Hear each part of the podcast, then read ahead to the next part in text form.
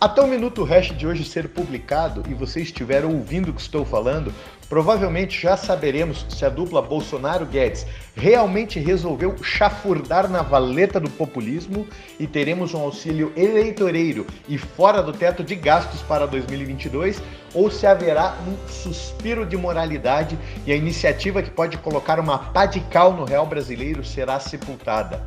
Faço votos pela segunda opção, mas temo confessar que sou crente na primeira.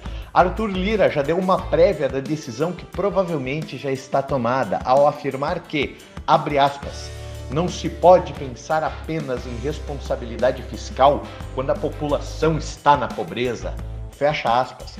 Bom, Lira, a irresponsabilidade fiscal é a mãe da inflação e a inflação é o maior motor da pobreza, da miséria e das mazelas que os pobres vivem em nosso país. Perpetuar-se no poder não é um anseio novo aos que lá estão e posso garantir que quem está com o patrimônio em reais no banco vai perder uma porção significativa do seu dinheiro tá? Vai perder boa parte do patrimônio que possui, pelo menos até a definição do cenário eleitoral, correndo um sério risco de que esse processo se acelere após a definição das eleições. Você tem as opções de negar a realidade, você pode viver na esperança da eterna terceira via, ou você pode agir, você pode se mexer, você pode fazer alguma coisa para proteger o suor do seu trabalho.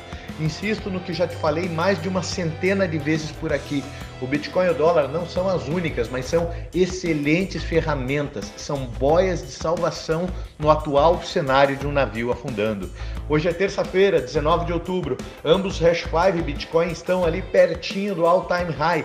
Mas diante da tragédia local que está acontecendo em Brasília, os preços são completamente secundários.